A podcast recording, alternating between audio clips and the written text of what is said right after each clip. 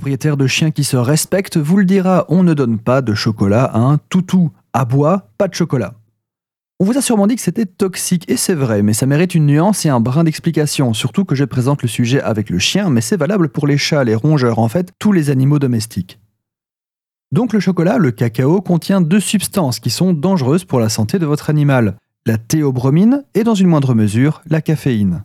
La théobromine est un alcaloïde, responsable du goût amer du cacao et donc du chocolat. Elle stimule le système nerveux central et le muscle cardiaque. En outre, elle induit une relaxation des muscles lisses, en particulier ceux des voies respiratoires, donc diaphragme, etc., et une augmentation de la production d'urine. L'être humain a la capacité d'éliminer plus rapidement cet alcaloïde que les animaux. En plus de ça, vous êtes en théorie plus massif, plus pesant que votre animal, et la quantité de chocolat ingéré par kilo vous est donc plus favorable. 2 grammes de chocolat noir ingéré par un adulte de 70 kg n'aura pas la même toxicité que ces mêmes 2 grammes ingérés par un pékinois de 4 kg, c'est logique.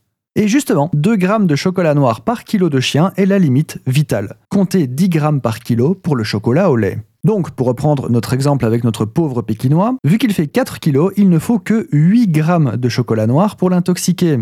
Sachez que le chocolat blanc, qui ne contient pas de cacao, ne contient quasiment pas de théobromine et n'est donc pas dangereux. Toutefois, pas dangereux ne veut pas dire que cela en fait un bon aliment à donner à votre compagnon poilu.